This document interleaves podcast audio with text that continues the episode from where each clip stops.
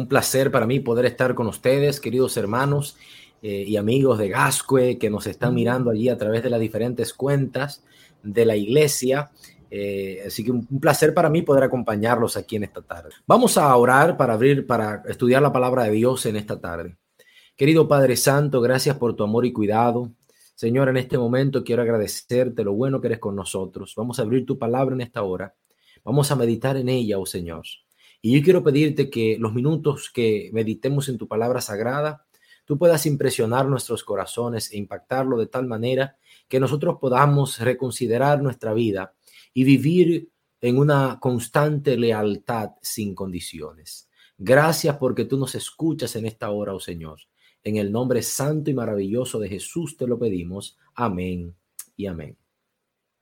Cuando era yo un niño, yo recuerdo que cuando tenía 10 años de edad, en Los Conquistadores, nosotros teníamos que aprendernos un versículo de memoria, Daniel capítulo 1, versículo número 8.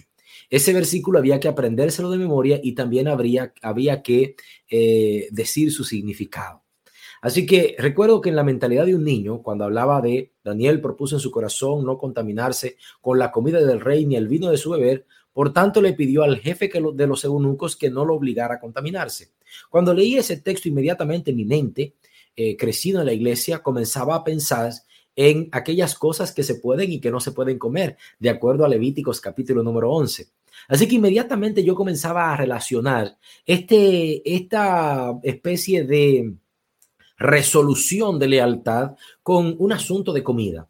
Sin embargo, cuando comencé a ver el texto un poquito más amplio y no ya con una mente de un niño de 10 años, me di cuenta que en el texto nosotros tenemos una riqueza interesante de guerra espiritual.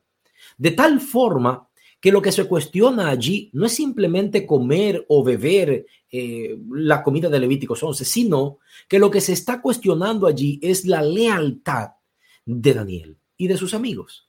Mira qué interesante. En el capítulo número uno, el mismo Daniel reconoce que Dios ha entregado al rey de Israel, ha entregado al rey a Nabucodonosor. De ahí que ese reconocimiento ya está diciendo que Daniel está entendiendo que todo lo que está ocurriendo es de parte de la mano de Dios. Ahora, mira qué interesante. En esta historia, para nosotros poder entender bien el, el versículo, tenemos que entenderlo a la luz de tres escenarios. El primer escenario es el escenario histórico. En este escenario histórico nos está planteando la idea que está ocurriendo la historia. La historia está ocurriendo en el año tercero del reinado de Joacín, rey de Judá, de acuerdo al, versículo número uno. Vino Nabucodonosor de Babilonia a Jerusalén y la sitió. Y, entonces continúa diciendo la palabra del Señor eh, lo que ocurrió. Ahora, mira qué interesante. Estamos hablando del año 605, cuando Nabucodonosor conquista Egipto. Con esta conquista a Egipto, de repente el reino de Judá le seguía siendo fiel a Siria. Así que Nabucodonosor dijo, tengo que solucionar este problema.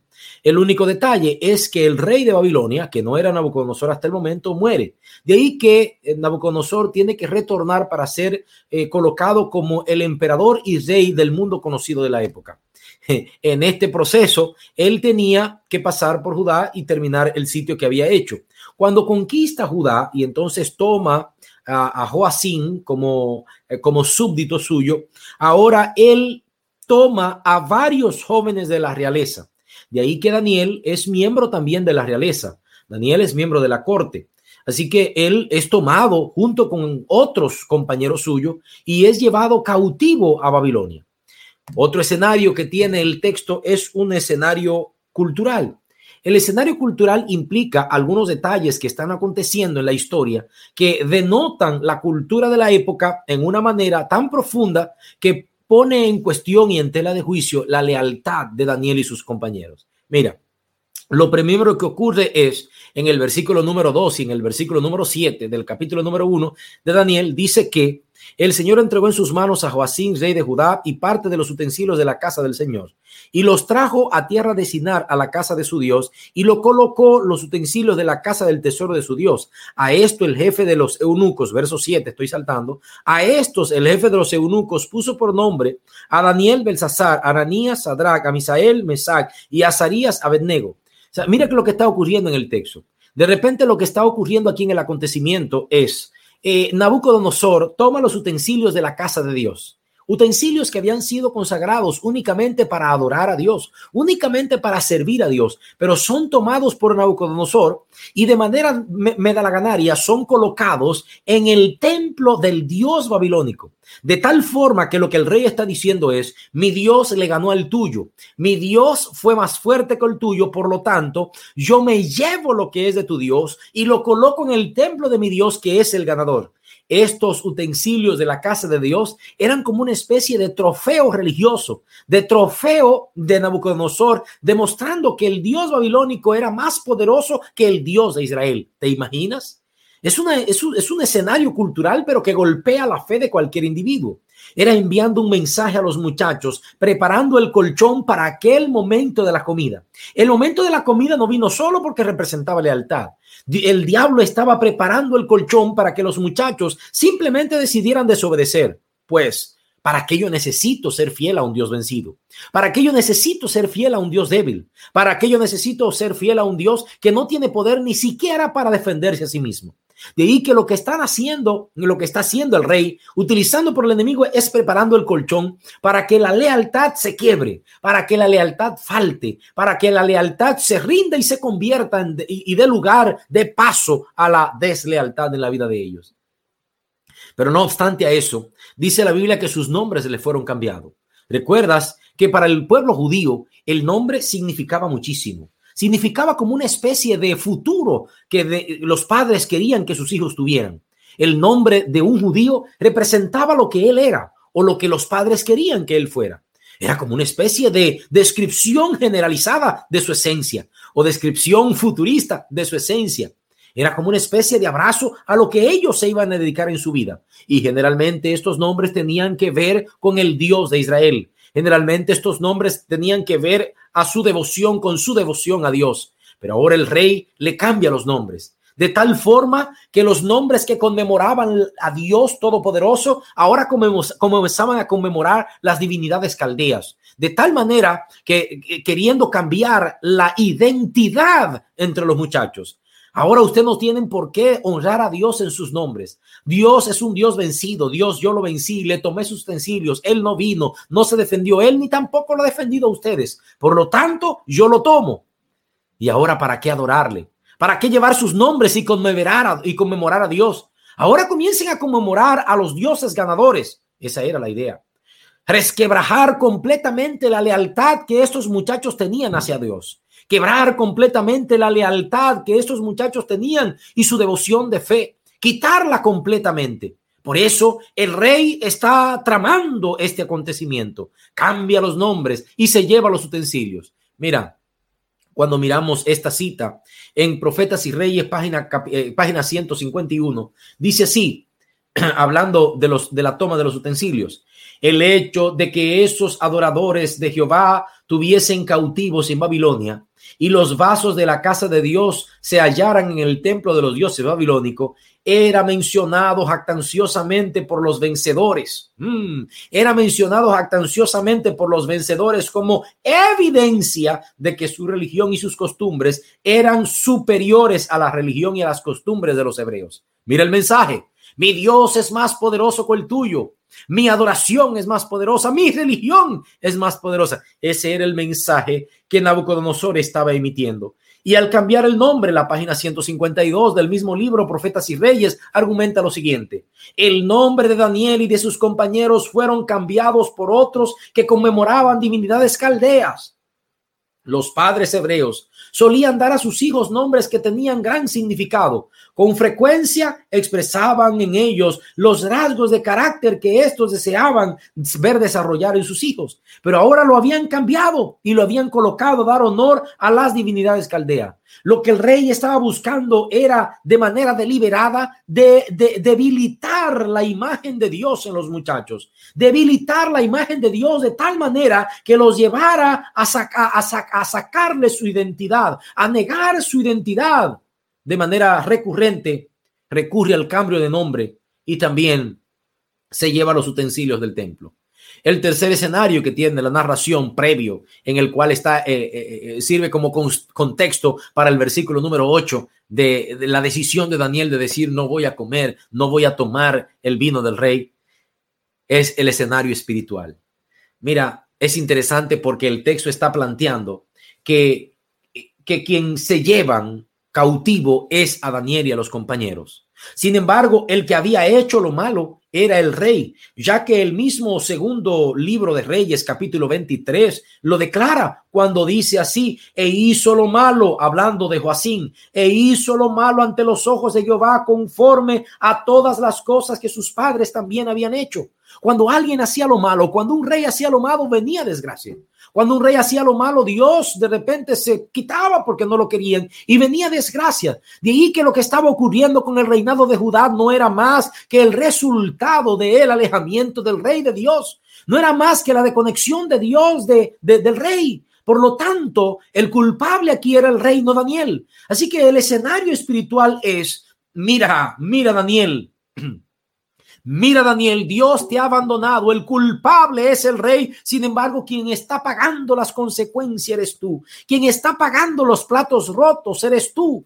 Mira, o sea, lo que estamos hablando es el enemigo creando todo un escenario. El rey intentaba plenamente, el rey estaba intentando plenamente distorsionar. Lo que el rey estaba intentando aquí era plenamente distorsionar, óyeme bien, distorsionar la imagen de Dios. Distorsionar la imagen de Dios en Daniel, presentándolo como un Dios injusto. Perdón presentándolo como a un Dios injusto que no es capaz ni siquiera de protegerlo. El rey aparece y aparece entonces como un proveedor. El rey aparece proveyéndole de lo que Dios no le daba. El rey manda a buscar de su propia comida. La comida que le estaban dando a Daniel y a los muchachos no era una comida cualquiera, era la comida del rey.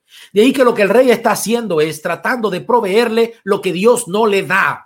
El rey le está diciendo, mira, come de mi comida. Si tu Dios no te cuidó, si tu Dios no te protegió, si tu Dios no estuvo contigo, si tu Dios te está pagando mal, si tu Dios está haciendo está siendo insensato contigo, si tu Dios está siendo injusto contigo, no te preocupe que yo te voy a cuidar, yo te voy a proteger, yo voy a ser justo contigo, yo te voy a mimar. Así que Daniel, no te preocupe, come mi comida. Así que Sadrach, no te preocupe, come mi comida, bebe mi vino, no te preocupe que yo te voy a cuidar, yo me voy a hacer cargo de ti. De ahí, mis queridos hermanos y amigos, que lo que estamos viendo en el texto no es simplemente una prueba de comida.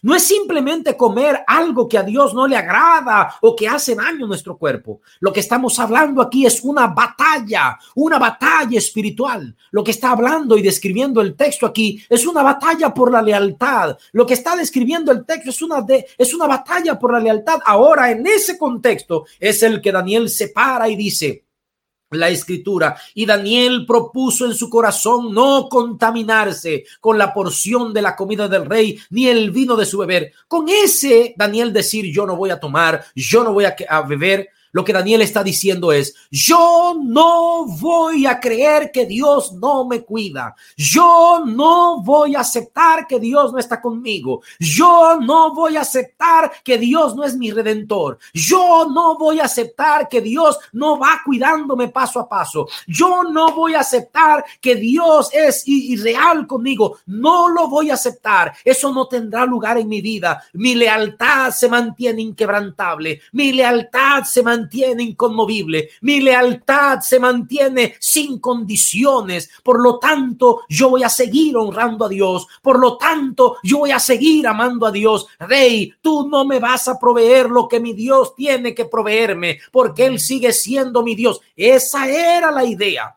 Ese era el concepto, era la lealtad, la lealtad que se movía. Esa era la ocasión. Por eso dice la escritura que Daniel propone en su corazón, Daniel propone en su corazón no contaminarse, no contaminarse con la porción de la comida del rey. Ah, lo que estamos hablando aquí es que Daniel dice, no voy a ser desleal a Dios, aunque el enemigo quiera lo contrario, aunque el enemigo haya trabajado para eso, no lo voy a hacer, aunque el enemigo haya luchado para eso, no lo voy a hacer. Es extraordinario lo que está diciendo aquí. Yo no sé si de repente en esta tarde habrá algún joven que siente que el enemigo le está creando el colchón. Alguna familia que siente que el enemigo le está creando el colchón para que sea desleal a Dios. A lo mejor tú oras y sientes que tu oración no pasa del techo. Tal vez tú clamas a Dios y te sientes solo. Tal vez clamas al Señor y sientes que todos los palitos te caen encima y siente de repente desvalido y siente que a lo mejor no vale la pena continuar, yo quiero decirte en el nombre de Cristo Jesús, no tengas temor, no tengas miedo porque Dios siempre irá a tu lado. Por eso el apóstol Pablo dijo en Romanos capítulo 8, verso número 38, porque ni porque por lo cual estoy seguro de que ni la muerte, ni la vida, ni ángeles, ni principados, ni potestades, ni lo presente, ni lo porvenir, ni lo alto, ni lo profundo, ni otra cosa creada me podrá separar del amor de Dios en Cristo Jesús, que es del amor de Dios que es en Cristo Jesús, Señor nuestro. Te invito a que digas en esta noche en el nombre de Cristo Jesús, Señor, mi lealtad es sin condiciones. Señor, soy leal a ti sin condiciones. Ni la muerte, ni la vida, ni ángeles, ni principados, ni potestades, ni ninguna cosa creada me va a separar del amor de Cristo. Hay momentos que me siento solo, pero sigo siendo leal a Dios. Hay momentos que me siento triste, pero sigo siendo leal a Dios porque cuando yo no vea las huellas es porque Él me va llevando en mis brazos, como dice la canción de la ovejita. Cuando yo no veo las huellas en el camino, no la veo marcadas en la arena porque Él está en mis brazos y la única huella que se ve son las de Él. ¿Estás pasando alguna dificultad? ¿Siente alguna soledad espiritual? ¿Siente que el corazón a lo mejor se te hace pedazo en algún momento? ¿Siente que a lo mejor no lo vas a lograr? Quiero decirte en el nombre de Cristo Jesús, mantente leal a Dios y hazlo sin condiciones. Permíteme orar por ti en esta hora. Querido Padre Santo, alabamos y glorificamos tu nombre en esta hora. Señor, en este momento quiero poner en tus manos a cada jovencita, cada jovencito, cada matrimonio, cada amigo, cada persona que se conecta. Quiero pedirte, oh Dios, que tú los ayude a mantenerse leal a ti. A lo mejor sus utensilios están siendo llevados a la casa de otro Dios. Tal vez sus esperanzas están siendo llevadas a la casa de otro Dios. Tal vez sus aspiraciones están siendo llevadas a la casa de otro Dios y sienten que no lo van a lograr. Pero en esta tarde, oh Dios, por el poder maravilloso de tu gracia, lo, lo ponemos en tus manos. Lo ponemos en tus manos para que tú obres tu obra especial, para que tú obres de manera extraordinaria, porque los muchachos cuando fueron vistos por el, por el gobernante, cuando fueron vistos por el encargado, se dieron cuenta que estaban más lozanos, que estaban más hermosos que todos los demás.